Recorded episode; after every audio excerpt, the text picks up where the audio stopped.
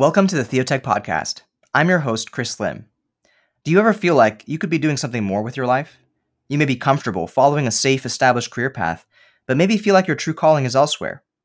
In today's episode, Henry Zhu shares about the leaps of faith he's taken in his career, from being a self taught programmer to becoming the maintainer of the essential open source project Babel. We also talk about how church cultures can encourage faith based risk taking so people are empowered to pursue their vocation. Henry is going to start us out by explaining what Babel is and why it's important. Uh, first, I guess I'll briefly talk about Babel.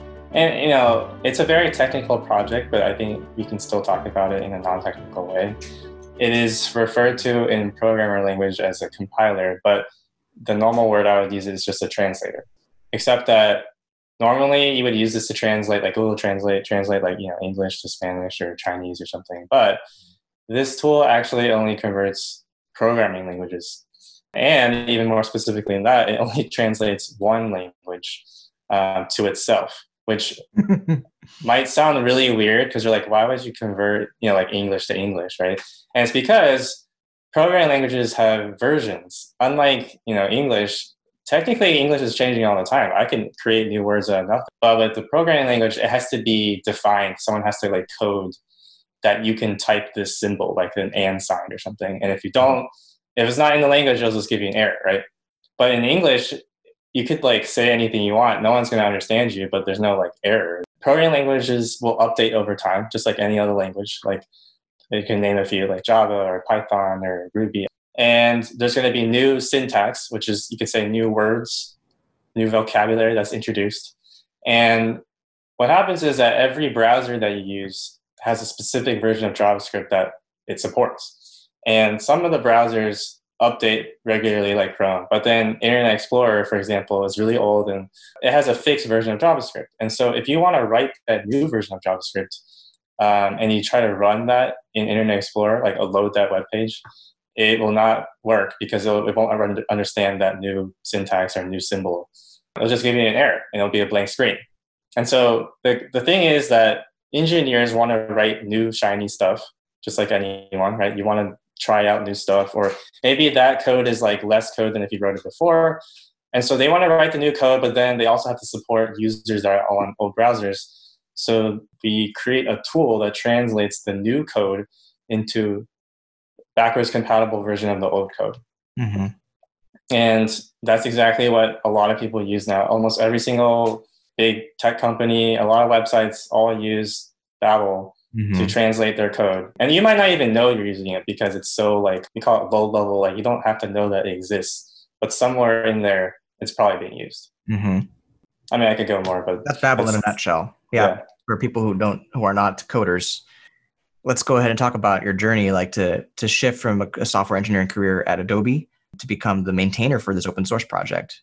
There's a lot to go through, but actually, I should go all the way back to saying that I did not major in computer science, uh, wow. but I had an interest in it. I did a lot of like side projects, you could say. Like, I went to like some hackathons when that was still like an early thing. I guess that's a huge thing now, where it's like kind of like marathon plus hacking, but not hacking as in like bad things, but hacking it together, right? Exactly. So yeah. like, just you spend like a weekend making an app or a website or something, and you, you usually work with people you don't know on something that you've never tried before. You try a new language. So I did a bunch of those, had a little bit of experience there, made my own side projects, and that's how I kind of learned, basically taught myself.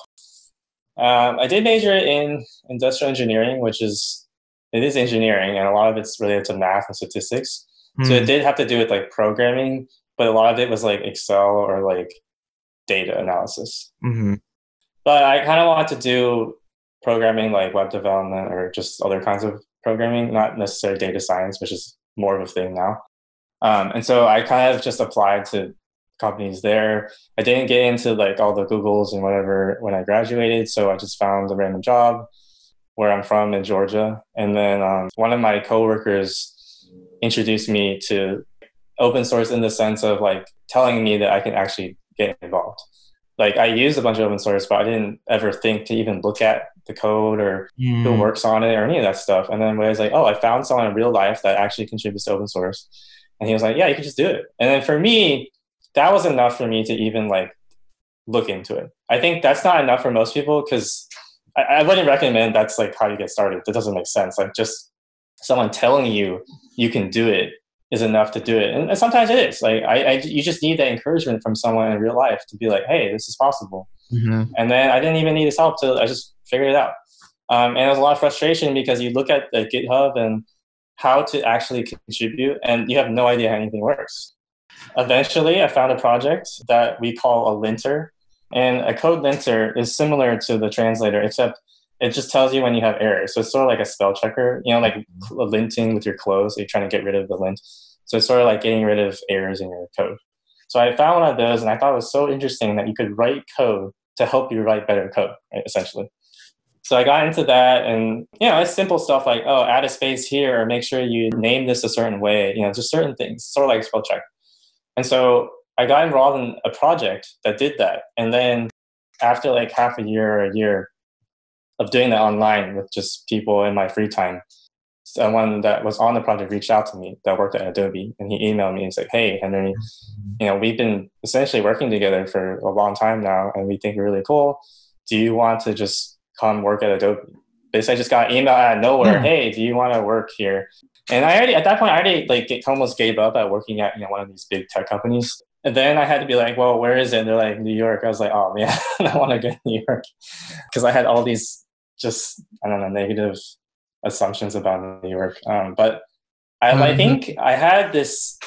That was back then where I didn't really know anything about open source. I just thought it was cool to like help people and stuff. Like, oh, I use this thing. Just a very generic feeling of like, that's cool. I want to help people, which is good. And I thought that if I worked there, that they would let me do it more, or maybe even at work, because they found me through open source. They use open source. Of course, they're going to let me do it, right?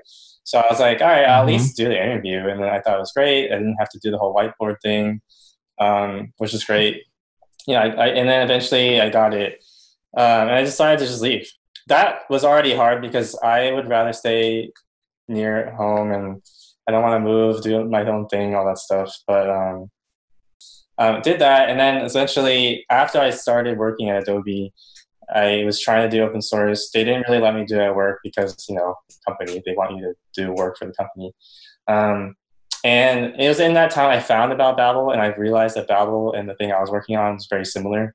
Like one's about like translating code and other one's about like giving errors. It's like very similar concept.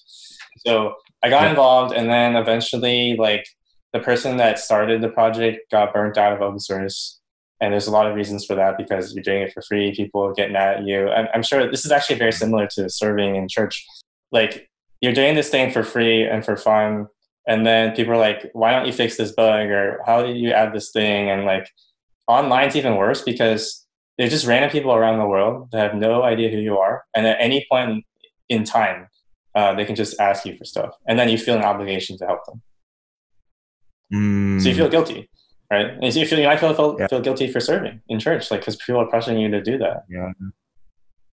Wow. So I think that is there's that, and then you're not making any money, so you feel like it's even okay. And then you can even talk about the the fact that only people that have free time are able to do this usually, right?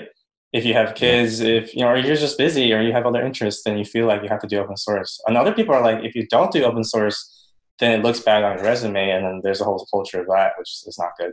But eventually, you know, I I somehow got involved by accident by just contributing. They mentioned me on the blog post. They're like, "Hey, good job, Henry! Like you helped us." And I didn't do. I basically did nothing. I felt like I did nothing. That's a smart leader there. He yeah. knows how to get buy-in on you. It's like, oh. I, I know that now too. Like you just like I know that saying that because it worked for me. Like telling people good job and giving them responsibility, it does help. But I don't want to guilt people into to doing it. it, it is like mm-hmm. a trick mm-hmm. because it's like once you get it, hey, haha, like now you gotta maintain this thing forever. Positive reinforcement. It, it works. Yeah. Um, like how, but I think for us, it's like how do we create a culture where you you should feel okay with stepping back. And I think that's an important question on how to even do that from like the the cultural point of view of in the sense of like I should feel free to stop working because then that would help other people. I, I think I see that in work where like if the boss is always at work, everyone is just gonna stay.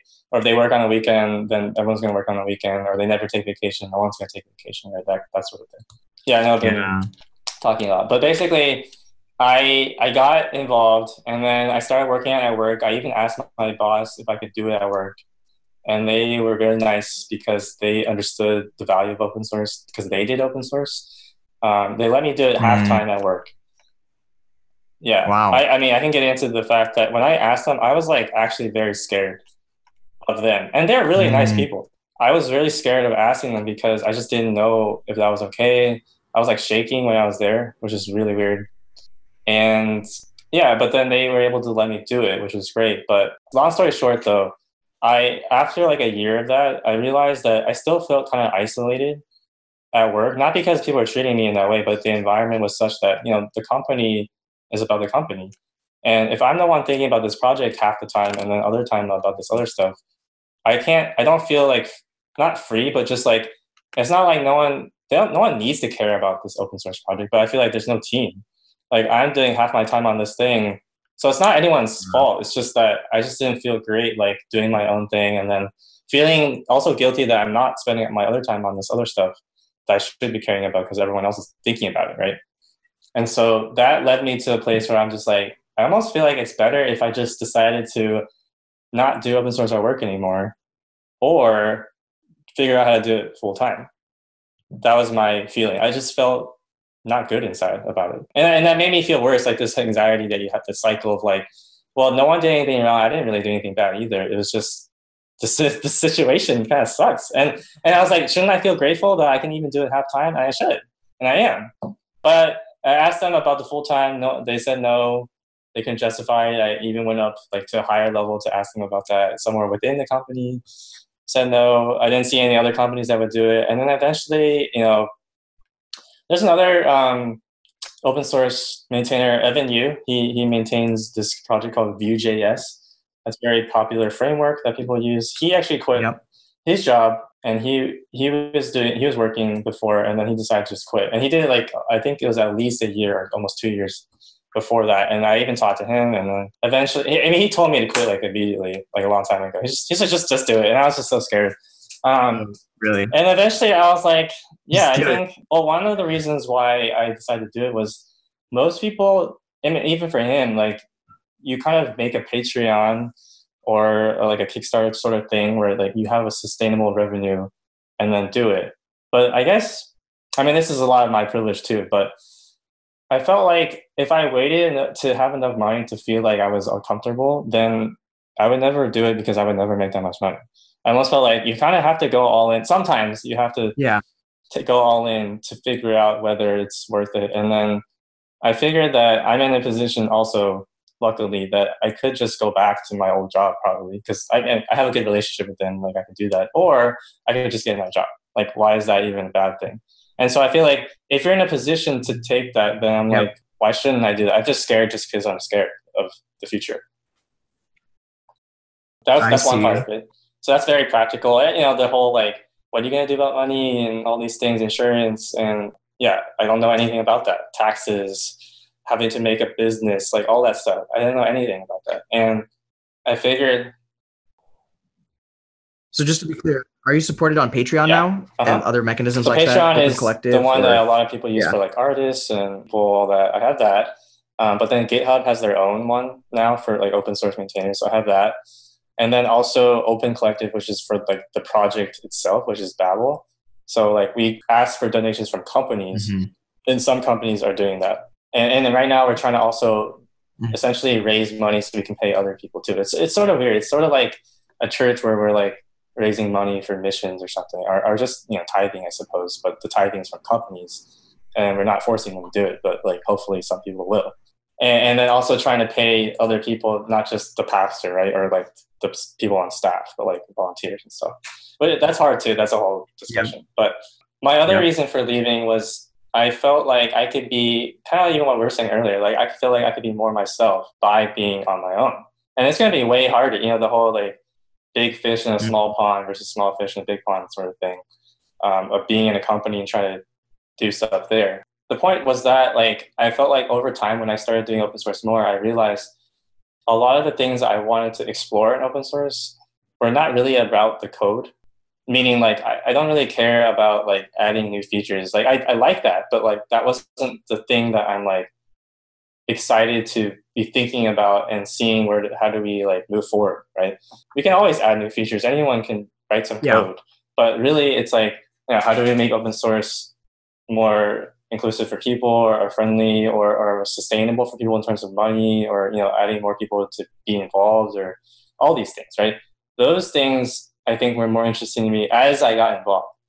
And that was a transition between being a um, you know participant contributor or just consumer of open source to becoming a maintainer. And that's not like a monolithic thing either. It's just i think that a maintainer cares about the future of the project. They care about stewardship. They care about a lot more than just that. I you know normally they're like i have a bug. Uh. can you fix it? That's just caring about their thing and they don't have to care about the project i'm just saying that when you become a maintainer you start looking into other people's problems and to try to help them. And that's very similar to church setting too, where I'm like, you know, a lot of people in church, you kind of just show up and, and that's fine. You know, it's, especially in the beginning, you, you don't even know this environment's so weird. I don't know anyone. We're all singing different things, you know, doing all these different liturgies and stuff. And so, but there is a point where maybe you're there enough time that you feel like, hey, I can have a different role or I can be involved. I can participate, right?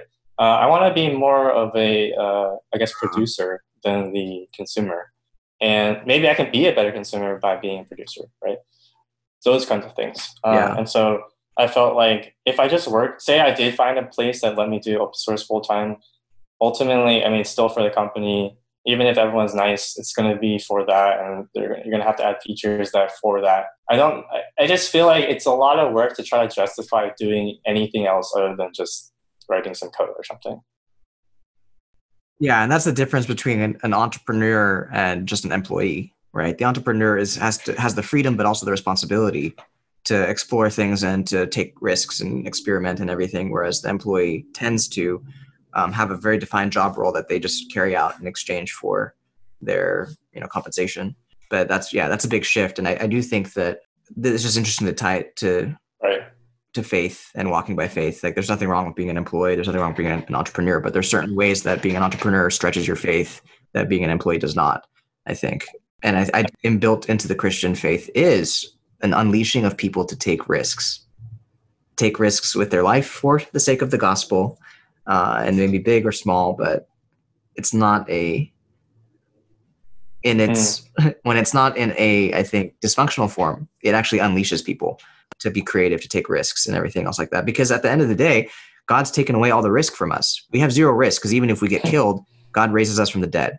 Now, I talk about it soundingly flippantly, maybe, but that is our faith. Like we, we have the conviction and the belief that because Christ rose from the dead, we also will. And if we take that seriously, we can also be a little bit, quote unquote, flippant about taking risks in the sense that we know God's going to take care of us. And if we're yeah, doing no, it for the sake of the kingdom, I, I then that's actually what we're called to do we should question whether we do take our faith seriously a lot of the time because I, I feel like I don't so much. And I don't know, that was just like one small way of me mm. having faith. That you know, it was a leap of faith for me to quit it.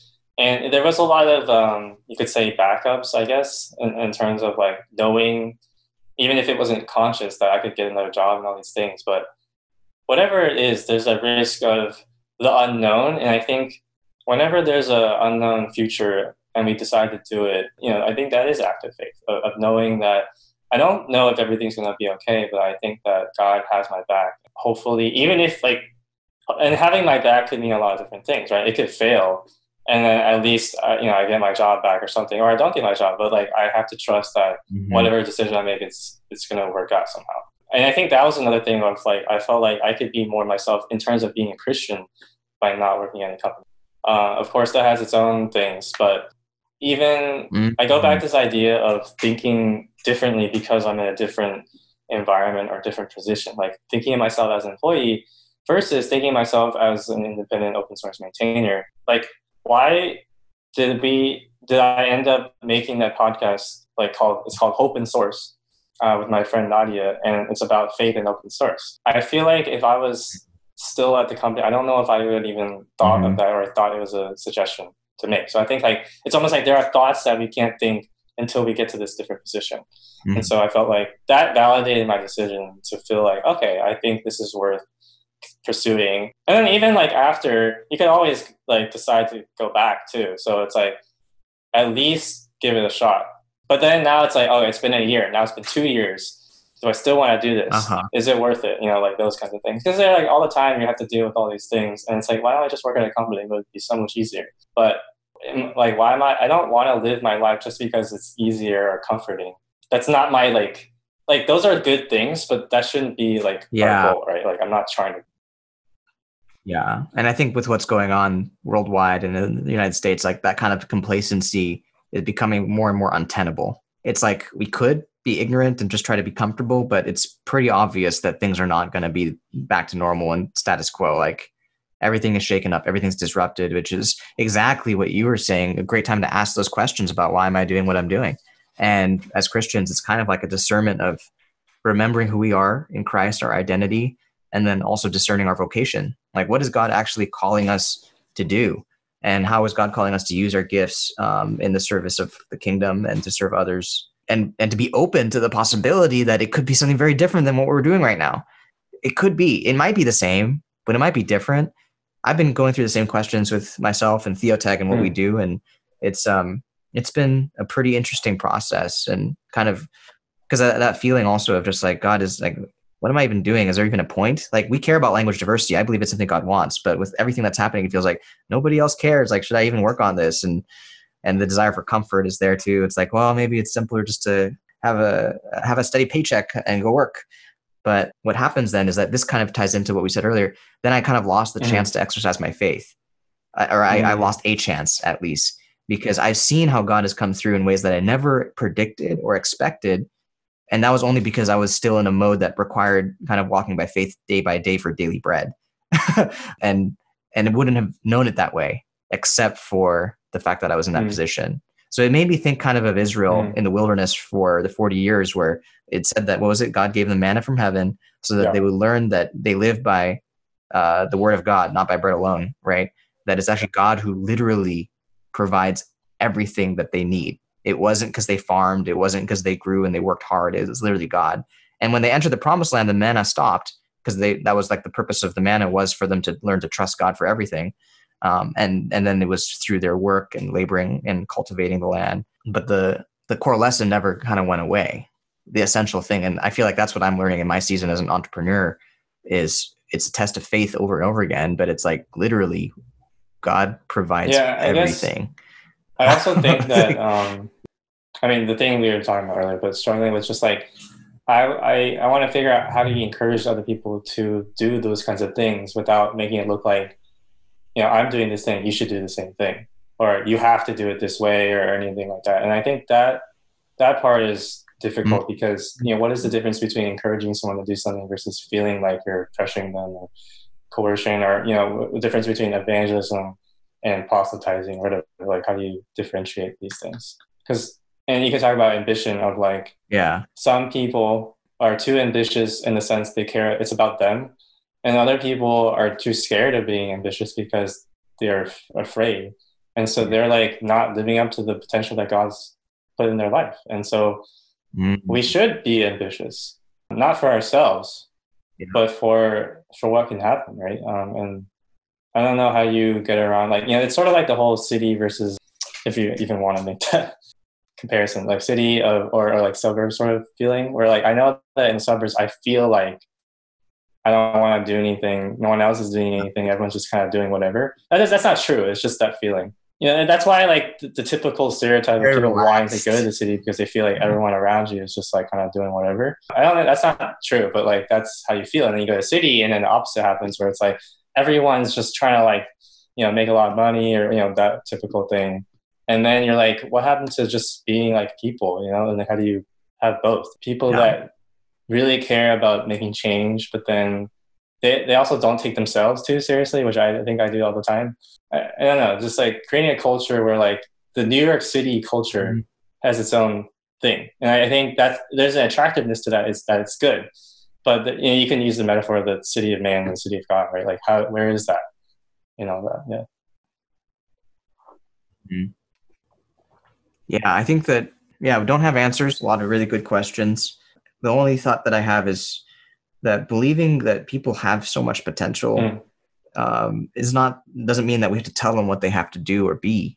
it just means that we believe in them, that there's so much more that they could do, so much that God's given them to do. And our only aim is to help mm. them to be faithful towards God, not towards us, with all the capacity that God's gifted to them and to use it righteously. And what that actually practically looks like, I think I think that it's possible to create a culture, yeah. kind of like how when you yeah. stepped out of the corporate culture, you felt like so much more was possible. That culture is what people need to experience, mm-hmm. even if they can't get it at their workplace or in their home. You know, if our churches had that culture, that would be powerful. Uh, if our if our friendships and our fellowship had that culture, that would be powerful. You know, maybe that is the gift that we as the church can be for people is to create that kind of culture for them when they can't experience it elsewhere, uh, right? In some ways, that is the kingdom counterculture that our churches were to exhibit for the exhibiting the kingdom of God to the world. Mm-hmm. But we fall so short because we end up getting kind of just yeah. absorbing, I think, um, the status quo so easily instead. But maybe because then it's an environment of conscience where people like it's facilitating people discerning God's call on their life. It's not telling them you have to be this or you have to do that. And that is how the spirit operates too because the spirit works in each individual person and bears witness yeah. through people but doesn't yeah encourages yeah doesn't coerce well, I really enjoyed speaking with you today, Henry. Hope to have you again on the show. Thank you for sharing. Thanks. Thanks for listening to this episode of the Theotech Podcast. If you'd like to hear more of Henry's stories and ideas, check out the podcast he hosts with Nadia Eghbal at hopeinsource.com. If you'd like to help us share stories at the intersection of theology and technology, become a patron at patreon.com slash theotech. Thank you to all of our patrons for making this episode possible.